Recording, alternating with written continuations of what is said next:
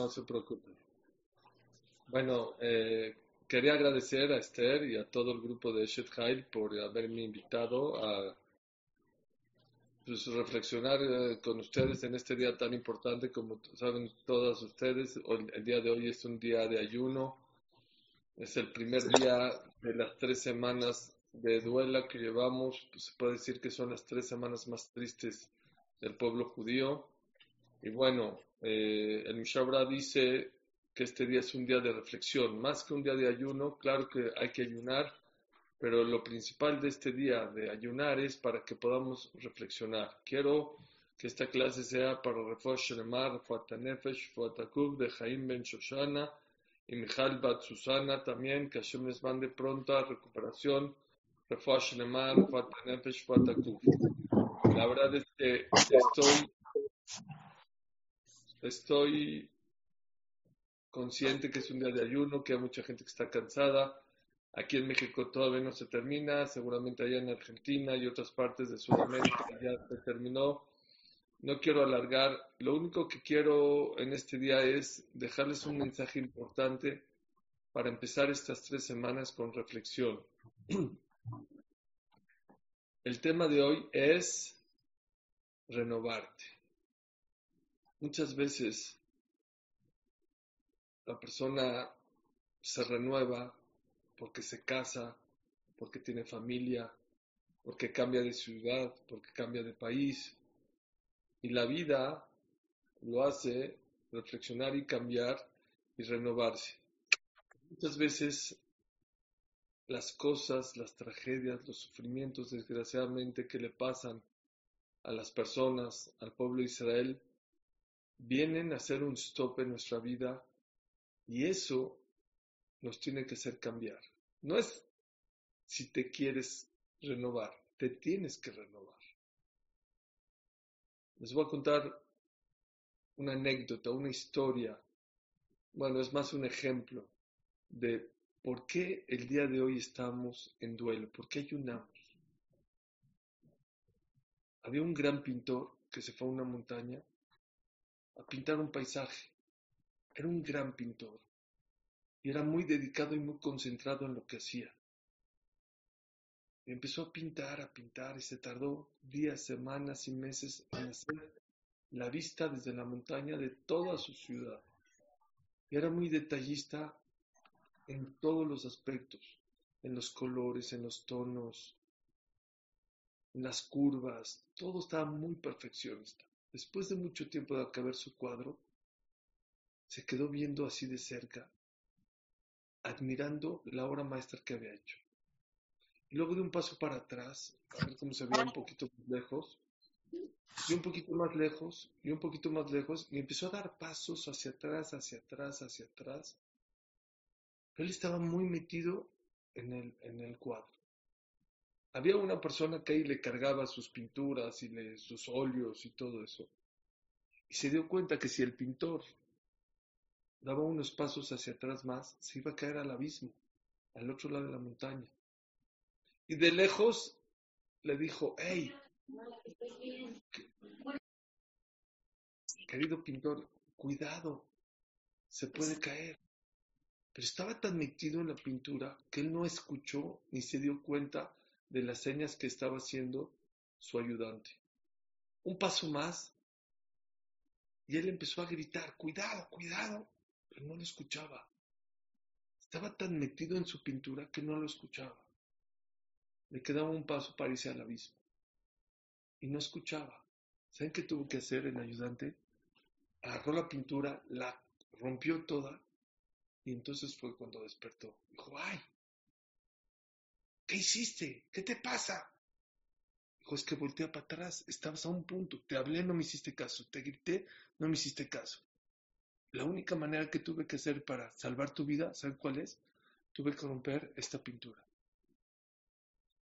Muchas veces en la vida es lo que nos pasa a cada uno de nosotros. Estamos metidos en nuestra vida y vamos a toda velocidad, a mil por hora.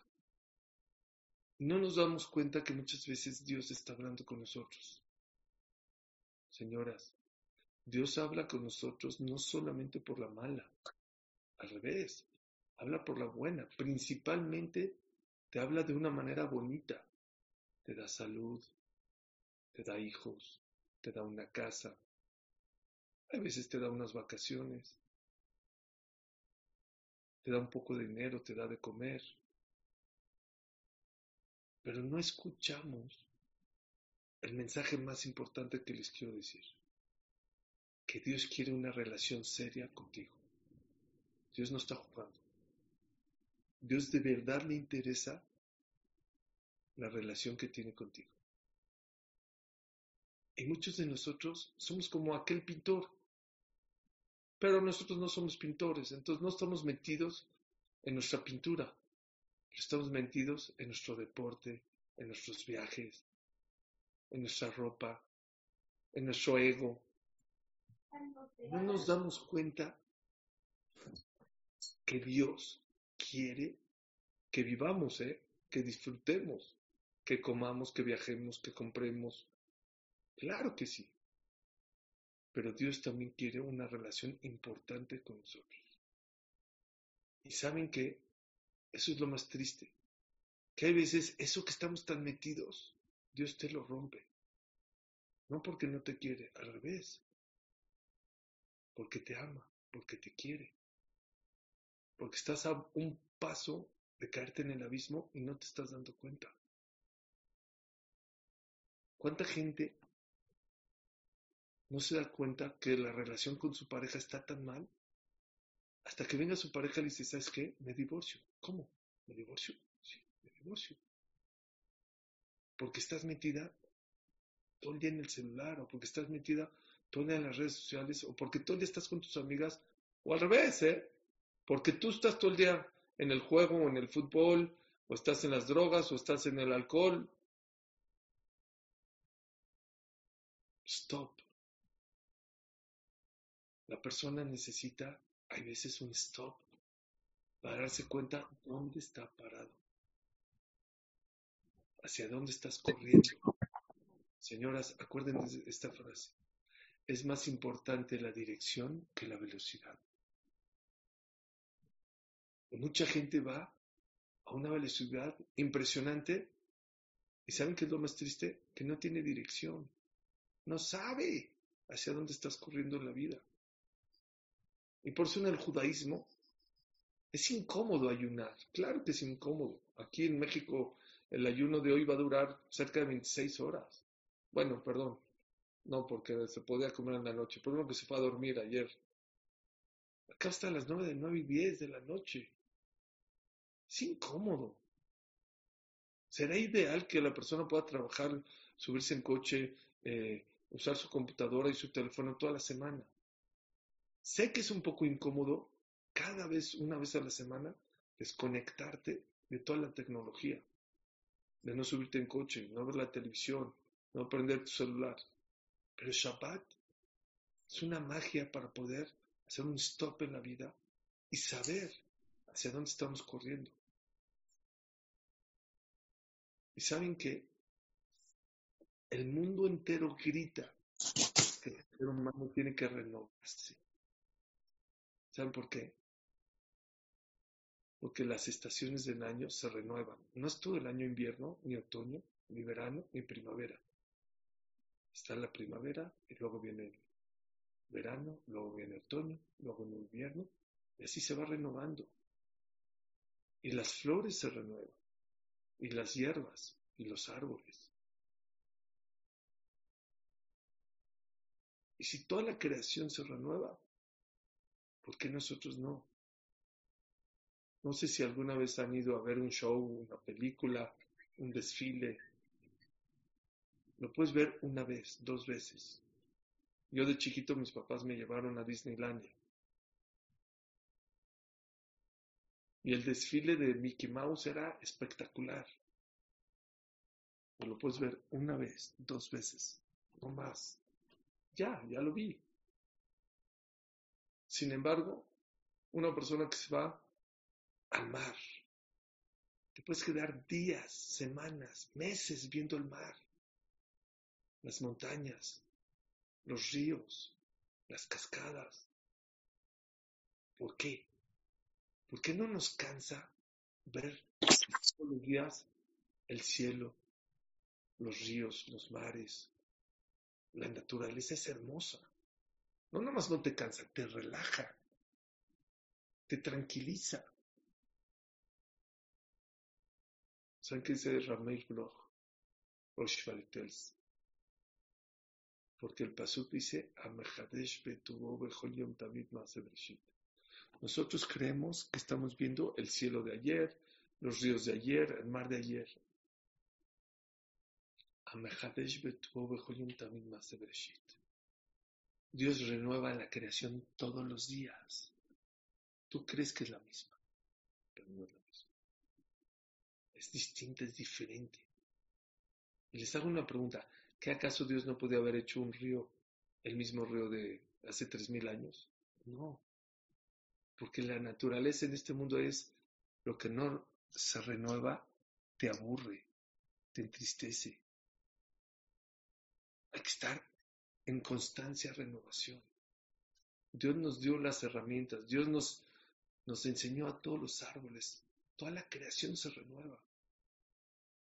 Y me da pena decirles, pero las personas no cambiamos. O no cambiamos de una manera correcta, efectiva. Cambiamos momentáneamente. ¿Y saben cuándo volteamos para arriba? Cuando Dios te pone el stop. Cuando Dios te da la bofetada. Ahí es cuando empezamos a reaccionar. ¿Pero por qué te esperas hacia eso? ¿Por qué esperar hasta que se destruya el Bet Hamidrash para valorar que era Jerusalén? Para valorar que era ir al Bet Hamidrash. ¿Por qué no antes? Había un padre que su hijo, desgraciadamente, le dijo, papi, me voy. Me voy. ¿A dónde? Me voy de la casa. Por favor, no te vayas. Estoy solo. Soy anciano. Me voy. ¿Saben que es uno de los problemas más grandes que hay en Estados Unidos y en Europa?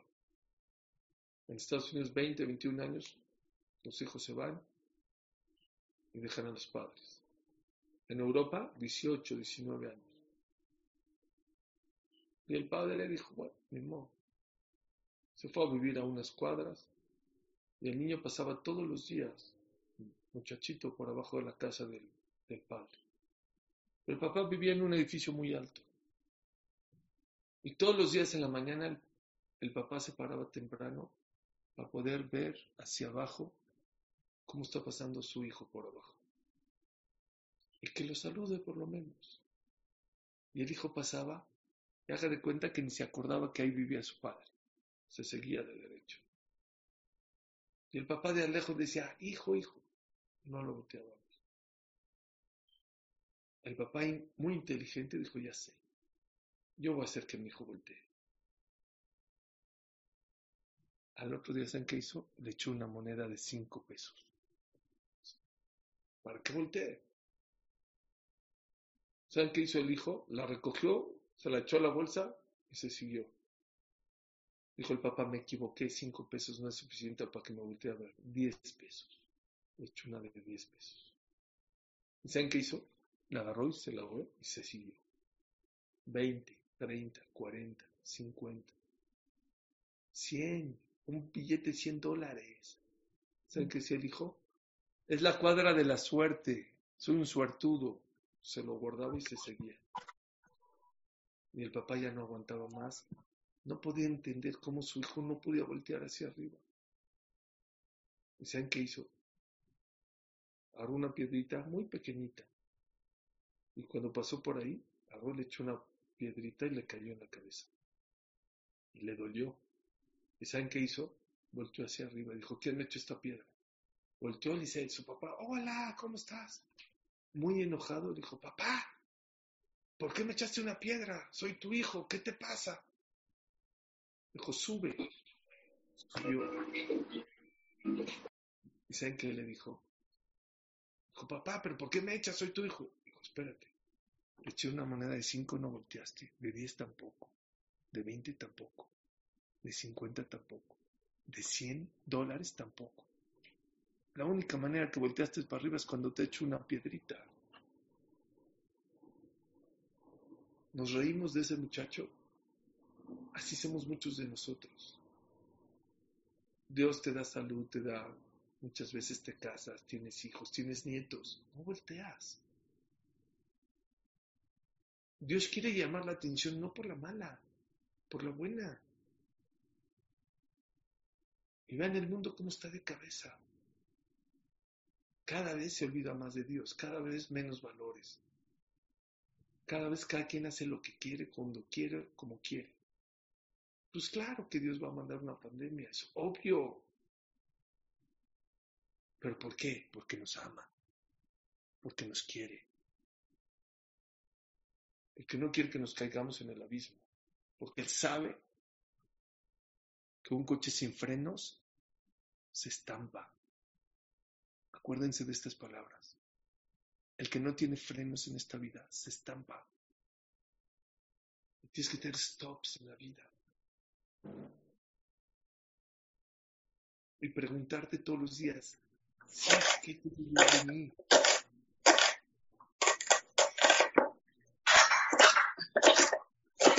¿Se va a hacer asado al horno? Lilia, por favor, cerrá el micrófono.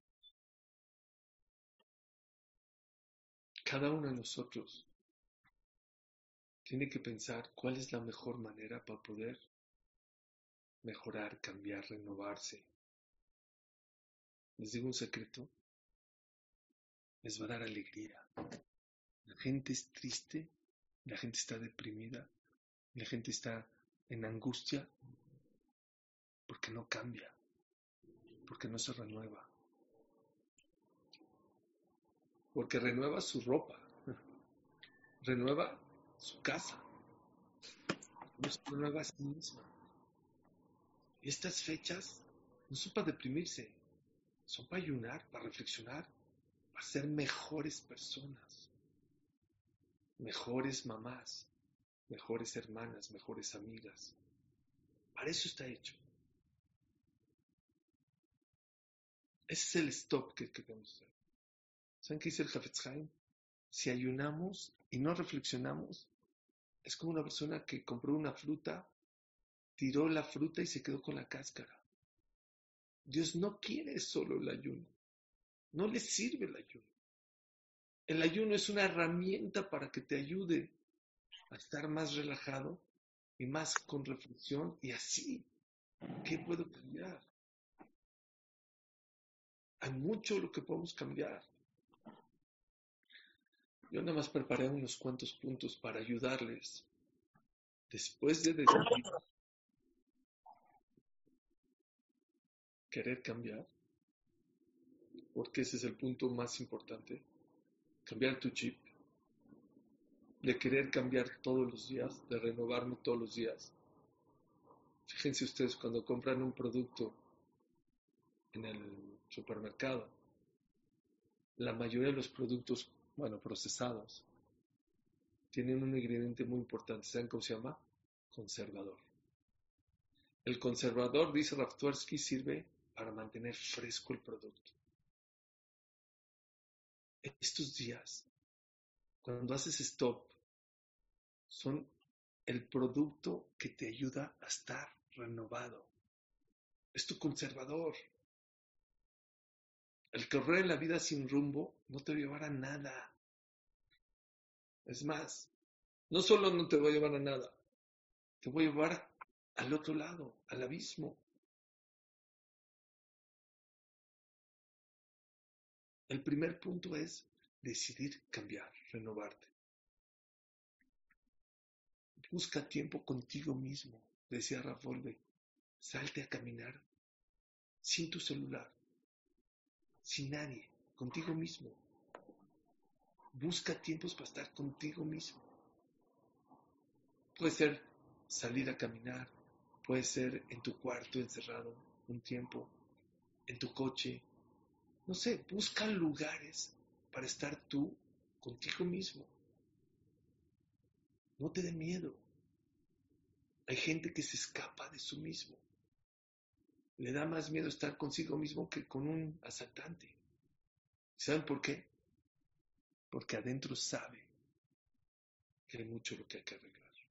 no lo quiere enfrentar. Pero toda la gente exitosa, dice George Maswell, toda la gente importante, exitosa en la vida, tiene citas con los empresarios, citas con los proveedores, con los clientes, con los doctores, hay veces. Pero todos tienen citas consigo mismo. Tienes que aprender a tener una cita contigo mismo. ¿Y para qué es esa cita? Cuestionarte. ¿Estoy haciendo lo que tengo que hacer? ¿Sí o no? Como mamá, como esposa, como amiga. Stop. Haz un stop en la vida. No te dé miedo. Y hay veces la contestación va a ser no. No soy mi mejor versión. Atendí un caso de, de Shalom Bay, de paz en el hogar, de una pareja. Y ella alegaba que su suegra decía que ella era una gran nuera, que no sé qué, papá, papá, y todo un rollo. Y a todo el mundo le dice mi suegra que soy una gran nuera, y una gran mujer, y no sé qué, papá, papá. Pa. Ya que acabo de hablar, dije, ¿te puedo hacer una pregunta? Pero sé verdadera y auténtica. ¿Eres una gran nuera? ¿Eres tu mejor versión como esposa? ¿Sí o no? Dijo, la verdad no. Entonces no te escudes. Es que en la escuela no te puedes sacar diez nada más en matemáticas. Y en español, y en ciencias, y en filosofía. Es que no puedes ser una gran nuera y una pésima esposa. Porque se puede ser. Se puede ser una gran nuera y una muy mala esposa. O al revés.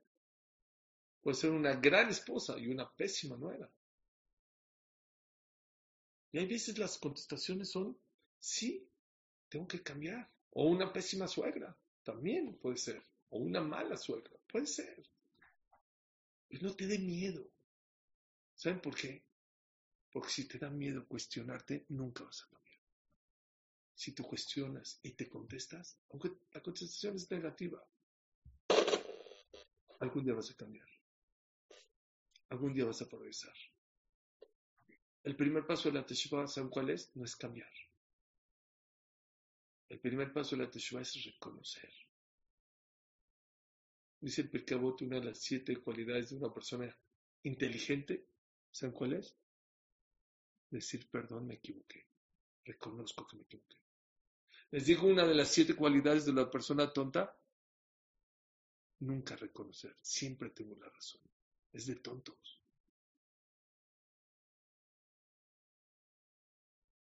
El primer punto para renovarte, ¿saben cuál es? Buscar momentos en el día, en la semana, en el mes, en el año, para poder reflexionar tú sola. Conocerte. No, to, no solo tus errores, ¿eh? Tus cualidades. Lo he dicho un par de veces. Mucha gente vive en, pues no soy malo, no le hago mal a nadie. Es que tú no viniste a no hacerle mal a nadie solamente. Claro que no, le puedes, no, no debes de hacerle mal a nadie. Pero viniste a construir, a ayudar, a sacar tu potencial. Imagínense que el C E O de Burla, el que hizo la vacuna de Pfizer, en vez de hacer la vacuna, él se siente en su casa a facebookear o a Instagram o a ver Netflix y no hacer la vacuna. Decirle a Dios, pues yo no le hago mal a nadie. ¿Qué le va a decir Dios? Eres un asesino. Tú no viniste al mundo a no hacerle mal a nadie. Viniste a salvar millones de personas.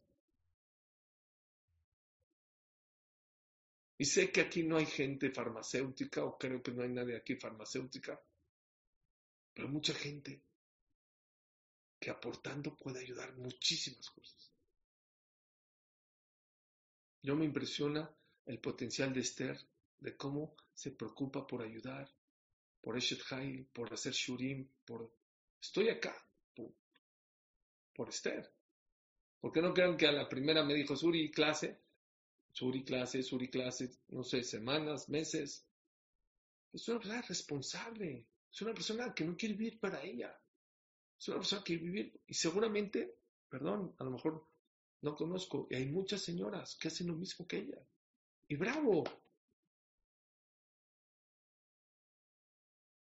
Pero el pueblo Israel necesita personas como ustedes. El mundo necesita personas como ustedes. Dejen de vivir en neutral, neutral.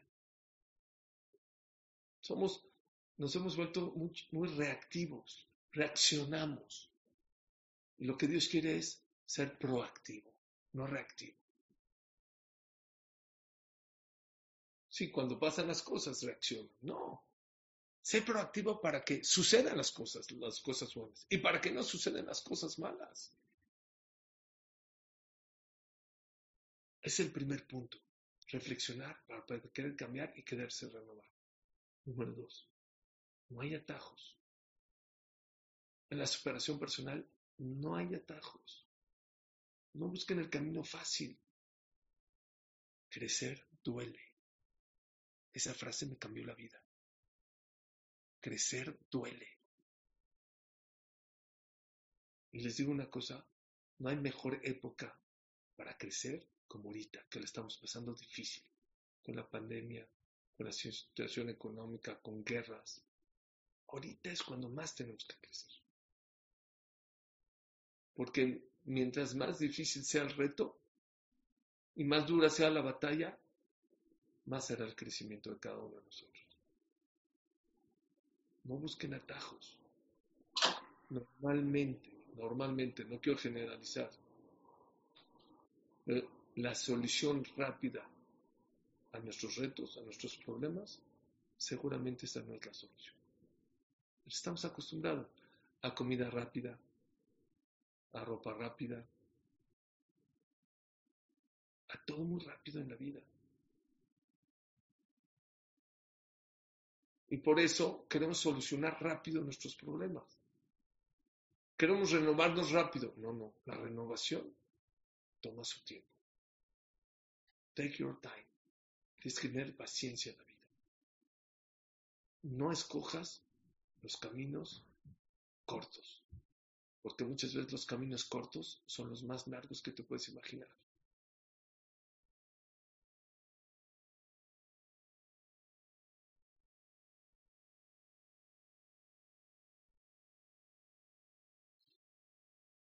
Miren, esta vida es como un ring de box.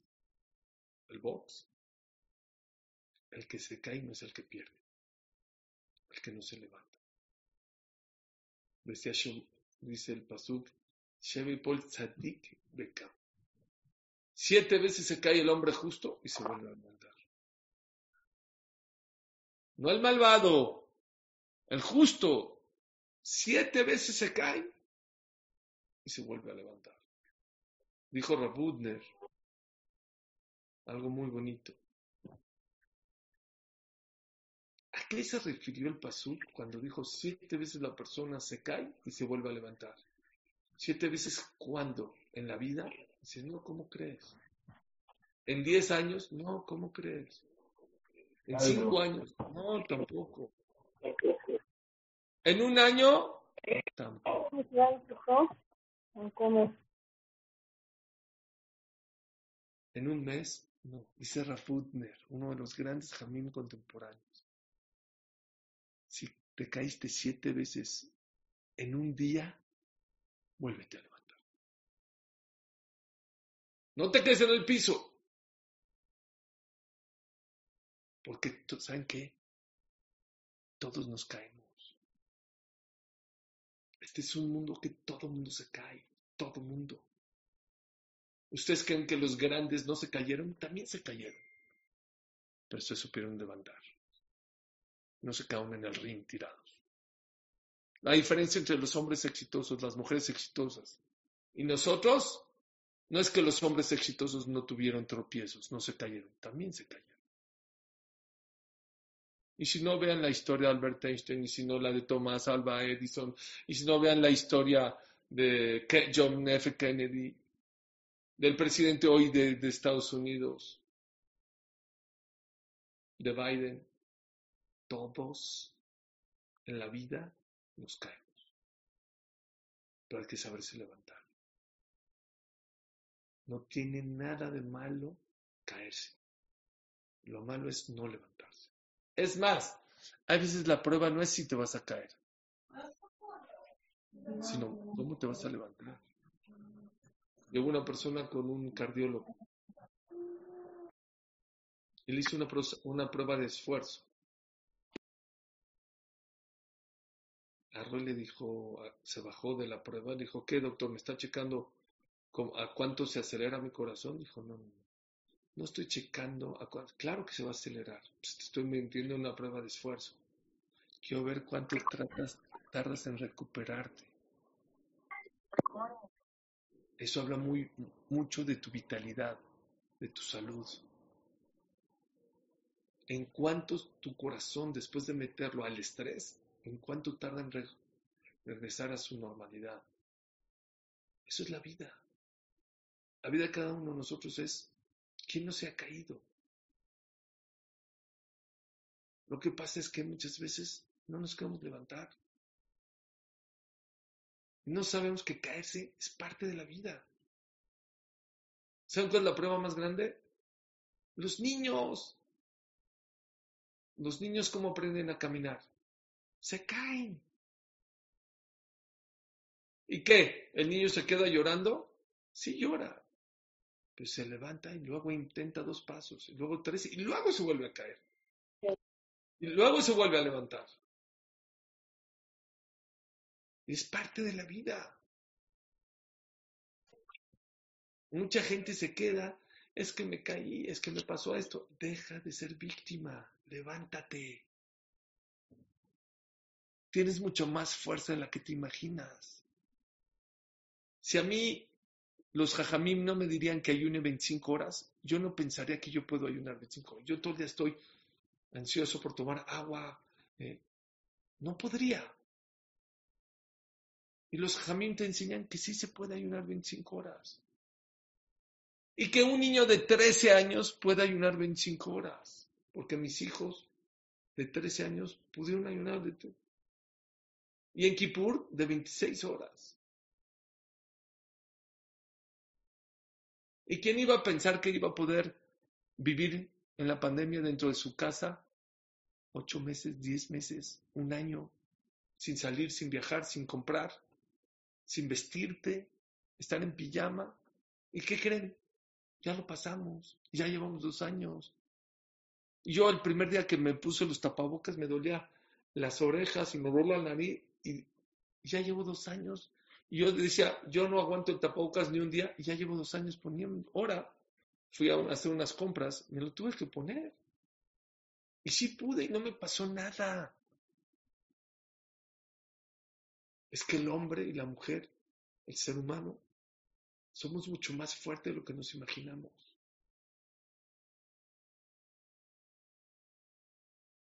No te quedes en el piso, levántate. Nada más una condición. Prohibido levantarse del piso sin recoger algo de allá abajo. Ese es el error de mucha gente. El error de unos es que se caen y no se levantan. Hay gente que tiene problemas mucho más grandes que los tuyos y sonríe. Y hay gente que tiene problemas mucho más pequeños que los tuyos y está tirado en la cama con depresión. No se saben levantar. Rav de Ponovich le mataron a su esposa, a sus hijos y tres mil integrantes de una comunidad en Rusia en el tiempo de la Shoah o en Polonia. Él llegó a Israel no a la edad de treinta, cuarenta años cuando uno tiene fuerza, sesenta, setenta años. Le destruyeron a su familia, a su comunidad. Y dijo a mí, que a él le destruyeron su comunidad de tres mil. Él va a hacer una yeshiva de tres mil. Y la gente pensaba que estaba loca. Loca de sufrimiento, loca de hambre, loca de todo lo que pasó. y construyó la yeshiva más grande de Israel, que se llama la yeshiva de Ponovich. Hoy, esa yeshiva, a lo mejor han pasado por ahí cincuenta mil alumnos, no tres mil. Y de ahí han salido maestros de maestros. Y no nada más hizo eso, hizo doce orfanatorios, porque se dio cuenta que había muchos niños que llegaban a la tierra de Israel después de la Shoah sin papá y sin mamá. ¿Y qué hubiera pasado si el Rav de Ponovich se hubiera tirado a la cama? Y una vez había un tubo en uno de los orfanatorios y el jajam estaba muy preocupado que no se veía bonito, que lo puso mal el plomero por afuera. Y Rav Lawrence, que estaba con él, le decía: jajam, ¿le puedo hacer una pregunta? ¿Esa es la preocupación de una persona que le mataron a su esposa, a sus hijos y a toda su comunidad? ¿Cómo? ¿De dónde tiene cabeza para pensar en un tubo si está bien? ¿Saben qué dijo? O sea, el Yehudí, cuando pasa ese tipo de tragedias, tiene dos opciones. Una, tirarse a la cama y llorar y deprimirse. Y la segunda es volver a empezar. Para mí la uno no es opción, no existe, es volver a empezar. Y voy a hacer las cosas bien. Y ese tubo no me gusta. Y no puedo vivir en el pasado. Y hay gente que lleva, yo conozco gente que lleva siendo víctima del pasado veinte años, treinta años. Pero ya, ya pasó. Lo pasado pisado. Levántate. Deja de ser víctima. Vive el presente. Deja de vivir el pasado. El que arrastra el pasado vive muy cansado, muy angustiado.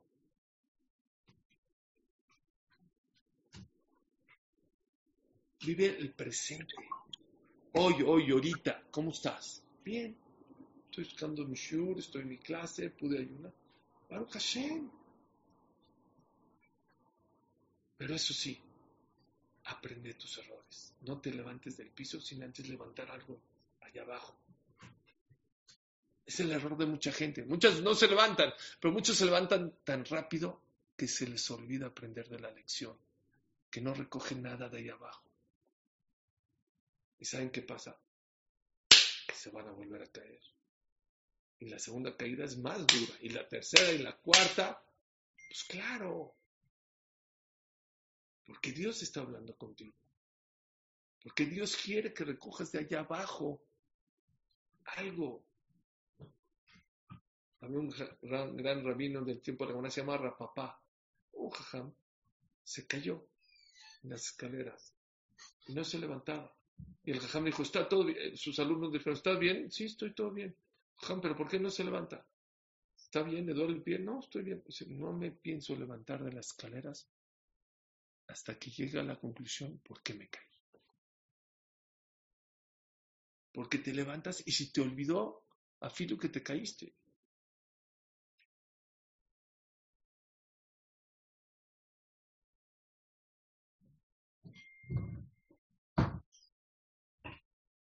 Eso es Shivasar Betamuz. Si otra vez ayunamos, y otra vez dejamos de casarnos, ahorita trece más, no hay fiesta, si Tishabab nos vamos a ayunar, y hacemos lo mismo, los resultados van a ser los mismos. Toda la importancia de estos días, toda la importancia de este ayuno es ¿qué puedo mejorar? ¿Cómo puedo cambiar? ¿Cómo me puedo renovar? ¿Cuáles son mis defectos? ¿En qué me he equivocado? ¿Cuál es mi potencial? El pueblo de Israel necesita líderes, créanmelo. Estamos viviendo en neutral, muchos de nosotros. Con la frase de, yo no le hago mal a nadie. No existe una persona más destructiva que el pasivo. Dice Shlomo Melech, pasé por el campo de un flojo, de un pasivo. No solo nos, no, no salieron naranjas, viñedo, árboles, frutas, flores. Como era un hombre flojo, no podó, no desinfectó, no aró, no sembró su campo, salieron espinas, salieron cucarachas, salieron ratones. Dice Shlomo Melech, la persona que es pasiva cree que no es destructivo, es el destructivo número uno. El que es pasivo en su matrimonio, el que es pasivo como mamá, el que es pasivo como yudí, como, como ser humano, es lo más destructivo. Si vives pasivo, hubiera sido mejor que seas una piedra. Dios te hubiera hecho una piedra o tierra. ¿Para qué te hizo persona, ser humano? ¿Por qué? Para que trabajes, para que te superes, para que cambies. No seas el mejor del mundo. Soy el mejor del mundo en el tenis. Soy el mejor del mundo en atletismo. Soy el mejor del mundo en cocinar. No seas la mejor del mundo. Sé la mejor para el mundo. ¿Escucharon?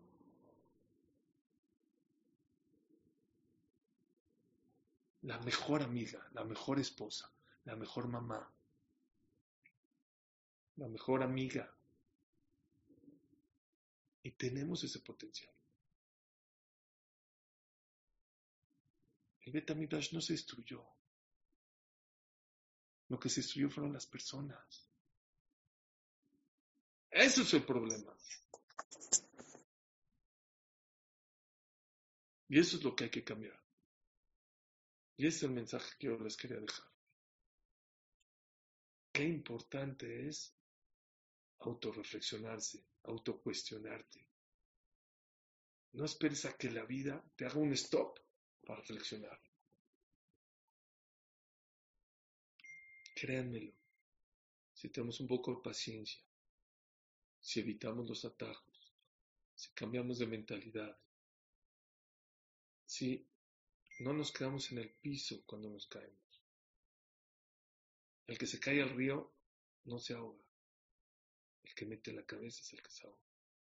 Salte del río, párate del, del río. Pero acuérdate una cosa, levanta, aprende de la lección. La experiencia dicen que es el mejor maestro. No es cierto. No es verdad. La experiencia es el mejor maestro cuando aprendes de ella. Si no aprendes de ella, no sirvió de nada la experiencia. Dejemos de ser víctimas. Dejemos de ser víctimas. Dejemos de... Vamos a vivir un poco más el, el presente.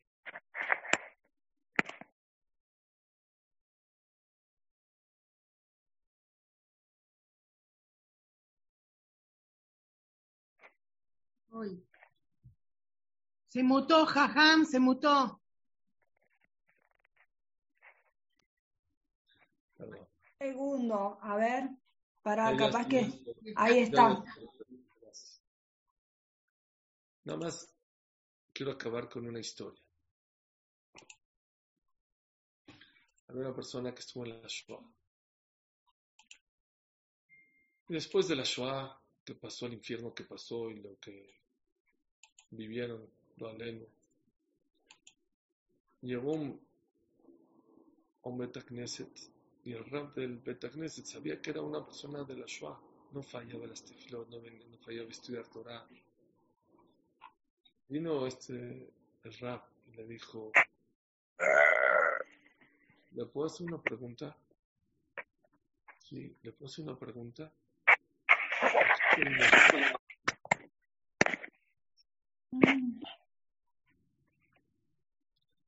Usted es mi amigo. ¿Me tiene confianza? Sí, sí. ¿Le puedo hacer una pregunta? ¿Nunca tuvo una pregunta saliendo de la Shoah o en la Shoah? Nunca cuestionó a Dios. No lo usé a nadie. Pero me sorprende cómo, a, ver, a pesar de haber pasado lo que usted pasó en la vida, siga rezando, siga estudiando, no falla. de verdad nunca usted cuestionó a Dios. Qué difícil, qué difícil la pasó. Y no cuestionó a Dios nunca. ¿Cuántos de nosotros por tonterías cuestionamos a Dios? Él pasó un infierno, pasó la Shoah. Y aparentemente se veía que no le tenía preguntas a Dios. Hasta que vino y le dijo la verdad, la verdad, la verdad. Claro que tenía una, una pregunta, y una pregunta muy fuerte. Dijo Rabino, le dijo, al, le dijo el Rabino, ¿cuál era tu pregunta? ¿Me puedes decir cuál era tu pregunta? Sí, te voy a decir mi pregunta.